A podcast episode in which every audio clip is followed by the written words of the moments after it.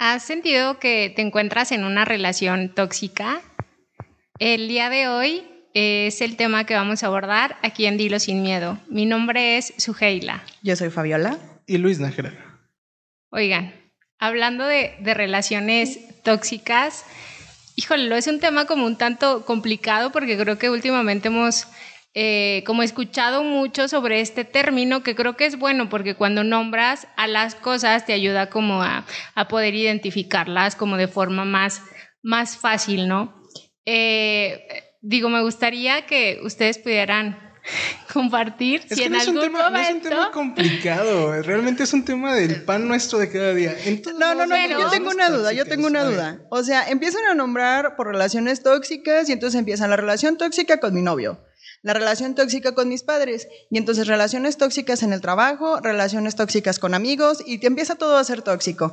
Entonces yo sí tengo esa duda, o sea, por ejemplo, ¿desde dónde se empieza como a acuñar este término o por qué empiezan todas las ah, o los organismos dedicados a los derechos humanos a hablar sobre este término y realmente hasta qué punto se puede tocar, porque luego también yo me he fijado que eso es lo que ha pasado, o sea, Sí está bueno nombrar a las cosas por su nombre, pero el problema de nombrar a las cosas por su nombre es cuando abusas de nombrar a las cosas por su nombre. O, sea, ya todo es tóxico, sí. O sea, luego como que la exageras, ¿no? Porque también eso que dices ya ha sido como... O sea, ya lo utilizas, ¿no? Como, como que ese término en cualquier cosa, ¿no? como este, luego de, ay, es que ando depre, ¿no?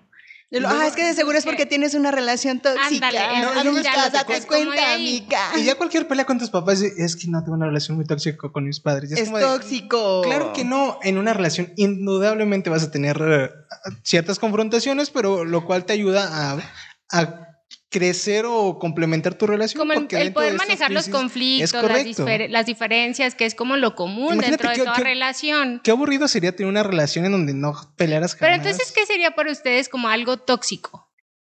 O estar en una relación tóxica, ¿qué implicaría? Que bueno, igual ahorita nos vamos a centrar como en estas relaciones tóxicas. ¿Cómo se centran? ¿Cómo se dan? La pareja, en, pues en noviazgo, sobre todo. Ah, vamos a empezar a sacar esos trapitos al sol. No, estamos hablando de cómo identificar relaciones tóxicas, Luis, no confundas si no quieras hacer tu mesa yo, Yo, digo que sí, sí, sí. ¿por qué quieren hacer mesa del chisme? A ver...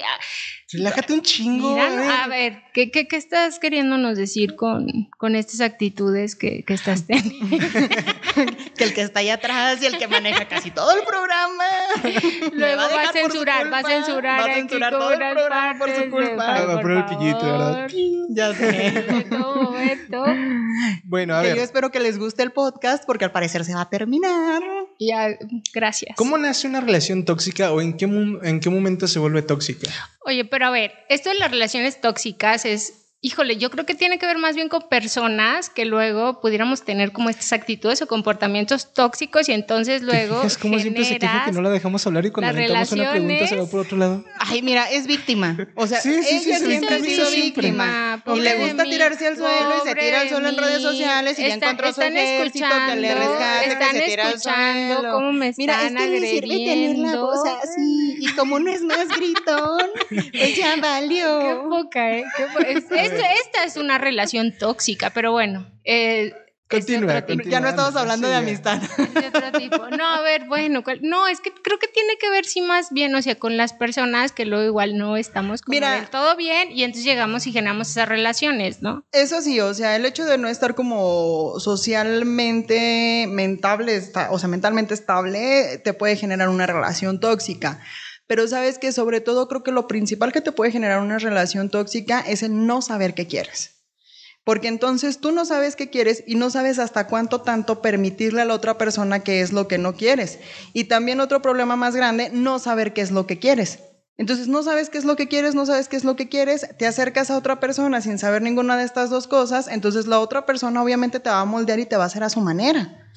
Y ya llega un punto en el que te sientes sofocado, te sientes hartado, que es uno de, las, de los tipos de relaciones tóxicas en, en, las tipologías, y ya te quedas como así de, ah, y estoy en una relación tóxica, cuando en realidad tú entraste en una relación sin ni siquiera saber qué estabas buscando, qué era lo que querías. Y en una relación tóxica, pues evidentemente se necesitan dos personas, ¿no? El otro termina siendo el tóxico, porque como yo nunca supe qué era lo que quería. Y como, y como no sabes, como primero marcarte límites tú, luego marcar también como límites en la relación, pues entonces también, o sea, estás como permitiendo permitiendo cosas y luego te haces la víctima, ¿no? Pero es que sabes que también aquí está algo, algo interesante. El hecho de que tú te das cuenta cuando estás en una relación tóxica o no te das cuenta. Porque me he topado con muchísimos casos y me ha pasado en donde a veces me ha tocado ser el, la víctima y a veces el victimario y neta no me doy cuenta. O sea, es que de bote pronto no te das cuenta. Ya cuando te pones a analizar las cosas y tu relación dices, oye, sabes que yo estaba mal, yo le estaba regando en esto y en esto. Otro? A ver, ¿en qué admites que tú la estabas regando? Sabes que luego creo que como amigos tendemos a caer mucho en esta conducta. No sé si les ha pasado que llega, por ejemplo, nos, yo tenía una amiga que llegaba casi semanalmente a mi trabajo y entonces era así de que no, es que mi novio es la peor persona del mundo, no me dice que me quiere, no me dice que me ama, o sea, eh, no sé, ¿sabes? Tiene este error, tiene este otro error, que no sé qué, que no sé cuánto. Entonces mi única, mi única pensamiento era, déjalo. O sea, porque llegaba, llegaba cada semana a llorarme al trabajo y era como, oye, pues es que, o sea, déjalo, porque, ¿por qué estás así? Y ya después terminas odiando al, a la otra parte, terminas odiando al novio, así como no lo puedo ver, no lo puedo nada. Y nada, o sea, resulta que lo, eh, la chica pues también tenía la culpa, ¿sabes? Luego como amigos terminas escuchando nada más la versión, pues obviamente del amigo, y la otra versión jamás la escuchas, y entonces la otra persona es la tóxica, la otra y tienes una percepción errónea. Sí, entonces, para, salvo para no caer como yo creo que en este drama de, ay amigo, ¿qué es lo que no permitirías en las relaciones tóxicas, Luis y Suje? Yo creo que estaría muy bueno entonces preguntarnos a nosotros mismos, ¿qué conductas hemos tenido que han caído en la toxicidad? A ver si pueden sacar sus propios trapitos al sol. Híjole, yo creo que ah. siempre es más fácil verlo de los demás, ¿no? Podemos contar historias que nos han llegado. Pero fíjate que... ya, saca el servilleta. Fíjate que en ese sentido, a mí me pasó algo como bien curioso. Eh, luego cuando incursioné como en este tema de las relaciones y del amor, híjole, me fue súper mal. Siento que entré como a jugar en un campo en el que no contaba yo como con ciertos recursos internos, emocionales, manejo de conflictos, toma de decisiones, bla, bla, bla. Y entonces, pues me fue malísimo, o sea, fue como una paliza, una paliza, así sabes, como uno, tras, otro. Exacto, entonces. O sea, en lugar de las escuelas estas que existían para esposas, ahora crear escuelas para los que quieren o tener una pareja. O sea, es que sabes que creo que tiene que ver, sí, como, híjole, primo, lo que decías, creo que tiene que ver con un tema así de autoconocimiento que te permita saber que sí, que no, porque podemos decir que a veces ciertas conductas o actitudes están mal, ¿no? Que hay cosas que son buenas o malas en sí mismas por los efectos que producen. Pero hay otras que a lo mejor yo puedo decir, es que yo no estoy como de acuerdo en esto, no coincido en esto, pero eso no significa que la otra persona no esté dispuesta como a, a tolerar o a aceptar dentro de las relaciones. Creo que luego el problema es cuando solemos como quejarnos, ¿no? Y entonces es como, ay, es que, ¿por qué esto y por qué lo otro? Y entonces no cambia. No sé si les pasó Luego, creo que tenemos las mujeres esta tendencia de a veces sentirnos como las salvadoras y entonces lo conocemos civil. al chavo que igual es como un caos y es el que te atrae. Y entonces, con mi amor, va a cambiar. es que cuando nos casemos. Exacto. Es, esa es una pregunta que yo siempre he tenido. A ver, ¿por qué siempre escogen, y hasta monólogos han sacado, ¿por qué siempre escogen al tipo que menos probabilidades tiene de salir adelante? Precisamente porque es un tema personal. Mientras sea mucho, tenga pocas calificaciones, pero si es el que se cree mi rey y es le, que luego sí le pega a tres personas diario. Y es, el, que te, es el que te atrae. Fíjate que hay incluso estudios realizados que dicen que escoges este tipo de conducto, bueno, ese tipo de personas por el hecho de que las mujeres siempre tienen como que el asunto del instinto, el instinto maternal muy a flor de piel. Entonces, una persona que simbolice un problema, simboliza un reto para este instinto maternal en donde tú quieres cuidarlo, tú quieres protegerlo, tú quieres sacarlo adelante, y, es por este instinto maternal que, que solemos cargar luego las mujeres. Y está la contraparte en la que te dice que buscan también una figura como... De protección. De protección. Claro, pues porque luego el, buchón, el maldito, pues es, protector, o sea, eh, cumple todas tus necesidades enfermas básicas. Gordito barbón con cadenas. ok, Luis. Cállate. Por eso yo me dejé la barba. No te va. no te va, igual tienes como cara de niño bueno. Intento. Creí que era chocolate que está caído, no sé. Pero sabes que luego te das cuenta que, que las personas, es que las personas no cambian y no va a cambiar con el matrimonio y no va a mejorar con los hijos. Las personas son Ah, como ¿no? son. Cambian si Sí, ellos sí quieren cambia. cambiar. Exacto. No, claro, claro. Siempre y cuando sea no, decisión claro. de uno. No, eso sí, eh, pero yo me refiero a que no cambian porque tú estés ahí como tras O sea, no van a cambiar por ti, Luis. Es Sí, correcto. Y que las personas, la verdad es que también te das cuenta que no están a tu disposición, no están para cumplir tus expectativas, para cubrir tus necesidades, para suplir carencias, no les toca, eso es algo como, como tuyo, ¿sí sabes? Entonces tienes que llegar como una relación bien. Es que una relación es de acompañamiento, no Totalmente. de complementarte. O sea, jamás en la vida un- esperes que una persona te complemente. Espera que te Dicen acompañe que, en que, el que las relaciones luego te compensa, es como esta parte en la que a lo mejor yo no tengo esto y tú lo tienes y entonces... Pero ahí es muy distinto ese- complementarse que- para pasar como una vida socialmente aceptable a que te complemente tus carencias mentales, este, eh, emocionales y demás, ¿sabes? O sea, te digo que sí es como muy importante luego esto, sobre todo de saber qué quieres o saber qué es lo que no quieres, porque después es lo que permites. Entonces, es lo que permites, es lo que dejas. Yo vi como ese, como ese error, ese fue uno de los errores. Y el segundo de los errores también creo que es como escuchar demasiado a la gente externa. Entonces, escuchas a la gente externa, escuchas a la gente que te dice qué es lo que está bien, qué es lo que está mal, escuchas, este, ves redes sociales, ves películas, Ves ves, la serie programas, de telenovela, no manches. que, ves la serie de telenovela. Que ese es otro, creo que nos ha hecho mucho daño como este amor Sí. romántico y lo que vemos en las novelas, en las películas, escuchamos en las canciones, cómo influye en el concepto, la idea que nos hacemos sobre el amor. ¿Cuántos años no estuviste como mujer esperando a que llegara el príncipe azul a rescatarte? Claro, sí. ¿Tú, ¿Tú qué pensabas del amor? O sea, porque como mujeres nos queda súper claro, bueno, porque lo vivimos que, que esperas que llegue el príncipe azul a rescatarte. Y entonces es muy curioso, ¿no? Porque llega un tipo de edad en donde vas creciendo y cuando me case, cuando me case, salvo ahorita esta revolución ya que llega que te dice que, que no, que soltero, que la vida, que no sé qué, fue y que vino, ¿no? Pero eh, como mujeres eso vas pensando. Y como hombres, o sea, neta, si te ves como el príncipe que va a rescatar Fíjate a la que princesa. ese es un tema bastante interesante en el aspecto de que yo, yo me crié básicamente con mi, con mi mamá y mi hermana, entonces me viví mucho también esta parte donde yo sentía que tenía que ser esa persona de ir a, a rescatar a, a mi princesa y tener una vida felices. Y fíjate, hay algo, siempre te lo vendían como y vivieron felices para siempre. O sea, era así como que una batalla chiquita, la ganabas y ya, toda la vida de felicidad. Y después te das cuenta que no, puedes vivir una batallita y vivir una batalla más cabrona y más cabrona y entras en un conflicto de, y aquí era yo disfruto. Entonces aquí el punto es pues disfrutarlo en cada instante y momento. Hay un libro muy interesante que a mí me gusta mucho eh, de Odín Dupeirón que se llama Colorín Colorado, este cuenta uno acabado, que básicamente te cuenta la historia cruda de los cuentos de hadas, que dice... Oye, ¿y tú como princesa te vas a quedar en serio esperando a un príncipe azul? No, sal y ve y busca, sal y ve a buscar trabajo, comida, aliméntate, eh, ya consigues una persona y ahora qué sigue, vas a cuidar a tres niños y el príncipe se fue de volado y se fue con otra y ¿cómo quedas tú? ¿Vas a dejarlo, Pues es no vas a dejarlo? eh, Es lo interesante, o sea, porque se ha, tratado, se ha tratado de socializar como esta idea en donde somos individuos y si vas a estar con otra persona no es para complementarte, sino para acompañarte, sino para caminar juntos. Pero también tienes que ponerte a pensar, o sea, que el otro lado de la cultura, ¿cuántos años ha venido arrastrándose?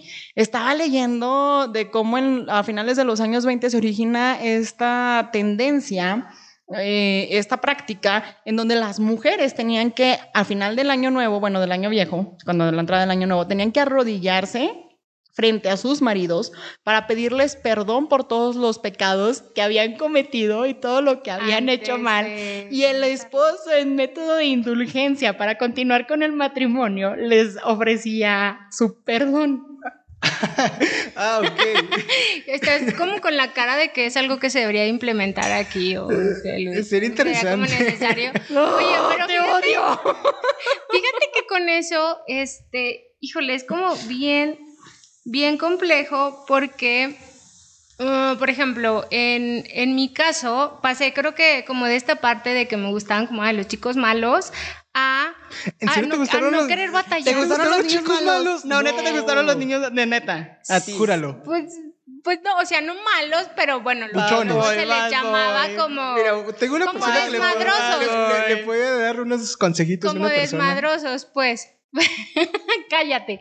Andas, Pero, andas desenvainado tú el día de hoy, ¿eh? Ay, no. pero, fíjate, pero pasé como otro Lo peor es que como que esta expresión corporal dice más, luego por eso nos dicen que mejor nos pasemos ya a imagen en, en YouTube. No, no, no, No, no, les gustaría ver, ver como estos, bueno. estos gestos que tenemos en estos momentos. No, ¿sabes qué? Lo pasé como a este otro extremo en donde me da mucho miedo como el... Híjole, el estar con alguien que no pueda hacerse cargo de sí mismo, porque creo que ahorita yo ya me hago cargo de mí y me cuesta mucho porque es como, suje, levántate, suje esto. Suje, ¿cuántos años ir, tienes? Suje, ¿qué cállate. onda? No, o sea, como esta, esta parte No, no, no, o sea, interna- mi- no, sí, sí, yo me refiero sí, como o a sea, esta parte interna, eso. sí. Ah, O sea, ok. ¿de- ¿de, ándale, cuánto, sí, sí, sí, cuánto te tardaste tú O en sea, ver eso? A sí, eso me referí. Sí, o sea, como que esta Se te está yendo el tren, cuídate ¿qué te mucho. La fábrica de No, bebés se pero a como esta parte- cállate. Esta parte interna que tengo, o sea, como de, de lidiar conmigo, de andar como tras de mí, si sabes, de suje, cállate, oye, ¿qué te importa? A ver, hiciste esto, la regaste, discúlpate, busca reparar, o sea, como yo, si sabes, entonces luego, como querer Estar con otra tras alguien, persona. oye, por favor, oye esto, oye, no, me da Oye, que al último la otra pereza. persona también va a estar, o sea, quieras o no, en algún punto de la vida estás pidiendo expectativas de la otra persona. Y entonces estás esperando a que la otra persona te adivine el pensamiento y estás esperando a que la otra persona, este... Oye, como de lo que dices, esta frase de Frida Kahlo eh, que luego dice, si te lo tengo que pedir, ya no lo quiero. Me choca porque es como de... ¿Cómo quieres que uno sepa? Exacto, o sea, Sí. pues pídelo, digo, no lo vas a rogar, no lo vas a exigir, pero sí lo puedes solicitar, ¿no? Culpable. O sea, porque la No, verdad el déjate otro, digo, es que me- el no, me, no, me, cagaba, no, no, me cagaba la frase, neta, la odiaba con todo Pero mi te ser. ¿eh? Pero la Pero te estás aplicando, ¿verdad? Sí, o sea, es que, y últimamente la, la aplico, ¿sabes? Entonces, últimamente de repente es como de, no, pues si lo tengo, pues ya no lo quiero. Oye, pero es que... Y a fuerza no, nada. por favor. Pero es que no, si entiendes- espérate, pero es que No. tiendes a caer, ¿sabes? O sea, porque yo era de las partidarias de, oye, pues no manches, o sea, no tienes cinco años, nadie es adivino, nadie te va a estar diciendo qué es lo que quieres o no. Pero yo creo que también, y era lo que les decía hace rato, o sea, también es, es momento de que te des cuenta de cuáles son tus errores, porque luego tiendes mucho a ser víctima y el otra persona es victimario yo jamás voy a ser un victimario. Entonces, admite cuando tú también eres ese victimario, ¿no? O sea, en qué has errado, qué es lo que has fallado, por qué tu relación es tóxica y dónde estás parado, o sea, o qué has hecho. Te digo, entonces, me caía bien gorda esa frase, pero he de admitir que... ¿O sí creen que a lo mejor, frase. no sé, en determinado momento, digo, no es como dejarle la responsabilidad al otro, digo, al final de cuentas uno tiene el poder de decidir y el saber cómo, cómo resuelve ciertas situaciones, ¿no? Pero que a lo mejor, o sea, luego estás con una persona que, que, que a lo mejor también, o sea, como que tampoco te ayuda como al tema del autocontrol o de repente como hace que, que luego esas reacciones tóxicas, o sea, surjan, ¿no? O sea, porque luego eh, no, no quiero como contar mis historias, no se trata de eso, pero no sé, o sea, a lo mejor como personas que luego, o sea, pues no, no te pelan, te ignoran, son indiferentes y entonces como de, pu- y tú tratas, o sea, como de buscar, pero quieres como no caer en esa parte de hostigar, pero... Pero es que sabes que es una línea muy delgada en donde está la indiferencia y donde esperas que la otra persona te lea completita sin decirle nada. Porque, o- ok, soy consciente de que las mujeres tienen un sexto sentido bastante desarrollado a lo que comúnmente conocemos y con tan solo verte saben todas las mentiras y lo que no te leen completito. ¿Por qué? Pe- ¿Tienes algo que decirme? Los, hombres Suéltalo. los hombres no somos así, los hombres tenemos ¿Hay una alguna razón percepción- para la que yo esté enojada? Ah, Esas preguntas son bien incómodas. No, ¿Crees que nunca te lo han explicado. Y, y es que sabes que es Y el clásico de tenemos que hablar es como de... Ay, no, Y ahora, es que sabes que es entender esa también como esa simpleza que luego sí caracteriza, caracteriza como a los hombres y, y, y sobre todo ver como que no hay esta intencionalidad luego de herir o de dañar, ¿no? O sea, que no es como, Es no que es inconsciente.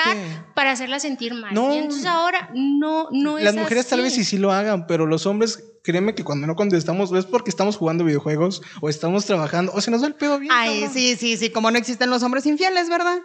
No, yo no justifico todos los hombres. También hay hombres que están de la chingada y hay mujeres que también están de la patada. Oye, pero ves esas cosas, lo que mencionabas, como esta amiga que, que constantemente es como que se peleó con él y que es que no cambia, o el típico es que yo lo quiero tanto, yo lo quiero, ¿por qué no? Y lo justificas. No me puedo, o porque no Oye, me porque puedo luego el- querer, el- ¿no? ¿Por qué este no me- amor te hace justificar el seguir en este tipo de situaciones. O sea, como es que yo lo amo y yo por eso me voy a quedar. Y es que con él. eso es, eso es amor. Hay una canción que me llama mucho la atención que se El llama amar y el querer no es igual. Costumbres. Amar es sufrir. La de no cabe duda que es verdad que la costumbre es más fuerte que el amor. Y si te fijas, una constante en todas las relaciones o en muchas relaciones que se tienden a la toxicidad es que ya llevan mucho tiempo juntos. Y es como, ¿y por qué no terminan? No, es que ¿cómo voy a terminar yo si ya tenemos cuatro años Como en una relación? nos vamos a casar. Ándale, o sea, y es como de, ok, güey, pero si no te sientes a gusto, ¿no piensas vivir el resto de tu vida con él o sí?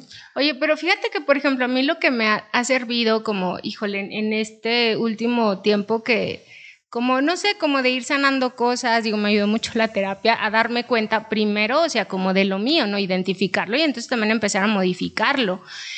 Pero, o sea, y ahorita creo que en, en el tema de las relaciones ya me voy con mucho cuidado y como que aplico más la de primero observar. O sea, como para poder prevenir relaciones tóxicas, como en esta parte de observar como al otro. Bueno, ¿y- qué a tanto mí, cuen- qué tanto- te ha servido eso? Sintiendo mucho, porque la verdad es que, no, o sea, como no en un sentido de juzgar, sino como que lo observo cómo, cómo es, qué, qué es, cómo se comporta conmigo, con los demás, cómo trata al mesero, y cómo, y no cómo entras trata a- igual al niño que limpia el parabrisas, cómo se expresa de su jefe, cómo se expresa de su familia, cómo reacciona ante ciertas situaciones, cómo maneja conflictos. eh, y me voy observando yo también cómo, cómo me voy sintiendo. Y entonces veo como si eso pudiera ser funcional para mí, si puedo con eso, porque sé que no voy a cambiar a las personas, que no me toca como cambiarlas. Entonces es como, bueno, así es. Entonces, pues así me lo quedo o mejor prefiero como tomar, tomar distancia. ¿Crees que las relaciones tóxicas se den por una anticipación al noviazgo? Es decir, que no se conozcan por completo y empiecen a andar.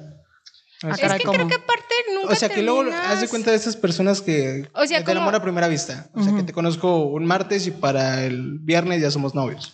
O sea, ah, evidentemente. ¿crees que eso es un factor? Porque es puede que que sí encuentres el influye. amor de tu vida en una semana. No, porque sabes que luego existe esta atracción física, pero la atracción física pues no es suficiente para mantener y hacer crecer una relación. Y fíjate que Necesitas últimamente, o sea, el amor no sería amor, o sea, sería enamoramiento. Porque, bueno, todo el mundo me conoce, soy súper sistemática y para mí realmente, o sea, como que la situación de amor, o sea, el amor es un sentimiento meramente racional.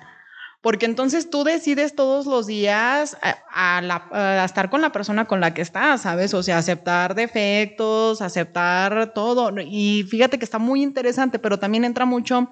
Por eso te digo que es muy importante saber qué es lo que quieres. Porque entonces, si sabes qué es lo que quieres y sabes qué es, no lo que, es lo que no quieres, entonces aceptas estar con la otra persona a pesar de sus defectos, pero obviamente sabiendo qué es lo que no quieres, y sabes, teniendo muy en claro. Entonces, si uno de los defectos de la otra persona cuenta con algo con lo que no quieras, por ejemplo, no sé, que yo no tolere para nada el olor al cigarro y él fume, pues entonces en ese momento ya es como cuando ya lo dejas, ¿sabes? Se supone para tener como una relación sana, para no recaer como en este rollo de la toxicidad. Pero una persona con la que andas, que conoces un día y andas con él ya el siguiente día, pues no es nada más que otra, no es otra cosa más que la atracción física. Sí. O sea, no es más que un enamoramiento fugaz que si no se alimenta, que se escucha bien ñoño, este, pues se va a ir, o sea, es fugaz. Pero es que sabes que también uno de afuera le toca ver el tema de la toxicidad bastante evidente, muy probablemente. ¿Cuántos de nosotros no llegan amigos diciéndonos, eh, contándonos sus problemas eh, de, de pareja y uno dice, ah, pues este cabrón sí está muy tóxico? Y lo ves como muy evidente, ¿no? Pero es que yo siento que aquí el tema de lo tóxico es como cuando cocinan langostas. Ya ves que las tienes que meter en agua fría y, Y le empiezas va a, subiendo la le va subiendo la temperatura. Siento que ah, es algo similar el tema O sea, que empiezas a vivir como Poco a poquito, son- sin son darte temas- cuenta, te cocinas en agua de 40 grados. Es correcto. Claro, siento y que es así cuando pasa. te cuesta muchísimo salir. Por eso es como parte importante, sí, el tema del autoconocimiento, el tema de la autoestima, el autocontrol, como todo esto que te genera más recursos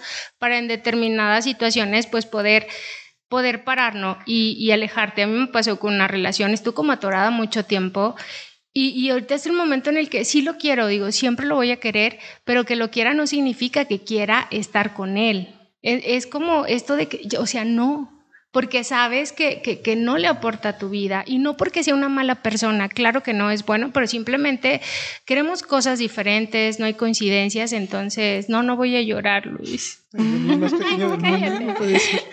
es que no, te entiendo perfectamente y es justo eso. A mí me pasó eh, en una de mis, bueno, en una de mis primeras relaciones en donde comenzó todo con un comentario de ¿en serio vas a ir a esas fiestas tú solo? ¿O en serio vas a salir con tus amigos? Y terminó en donde nos gritábamos y no nos dejábamos salir si no iba el otro, ¿sabes? O sea, y es como, oye, pero también tienes una vida aparte, o sea, sí tienes una pareja, pero al final de cuentas, tú también tienes una vida y no puedes vivir a través de otra persona. Oye, ese es otro, otro tema que, que, creo que luego en violencia estaría también interesante abordarlo, porque digo, no te das cuenta, o sea, como estas cositas que luego, ay, es que se preocupa por mí, o sea, por eso es donde estoy, con quién estoy, a dónde voy, yo no utilizo este tipo de ropa, o X cosa, ¿no? Y, no te das cuenta porque es algo como muy este sutil. es que es algo muy sutil. Entonces no lo identificas hasta que claro que va subiendo de nivel, pero como ya va subiendo de nivel y tú estás como más involucrado emocionalmente, te cuesta pues mucho más alejarte. ¿Sí vieron esta nota del senador de MC que estaba en un live en Instagram con su, con su esposa? Y que le decían, no enseñes la pierna, no enseñes la pierna. Ah, sí. Ah, que fue trending Sí, sí, sí. O sea, de que los defectos del micromachismo que se esconde tras la conversación. ¿Y cuáles son los puntos para identificar una relación tóxica? Híjole, yo creo que a lo mejor son estas señales bien evidentes o, como estos indicadores que, que, que te muestran. Digo, lo primero es cómo te sientes, ¿no? O sea, si te genera intranquilidad, insatisfacción, incomodidad, como miedo, angustia, presión, tensión, como todos estos o sea, sentimientos. Sentimientos negativos más que, no Está bien, o sea, la relación no está bien. Y la relación es justamente para crecer juntos. Digo, al final de cuentas. Pues no estás con otra persona para estar llorando todos los días. Claro que no. Y es esto, o sea, te digo, porque yo les decía, no quiero como andar de alguien como motivándolo siempre y levantándolo, ¿no? Creo que sí, lo tienes.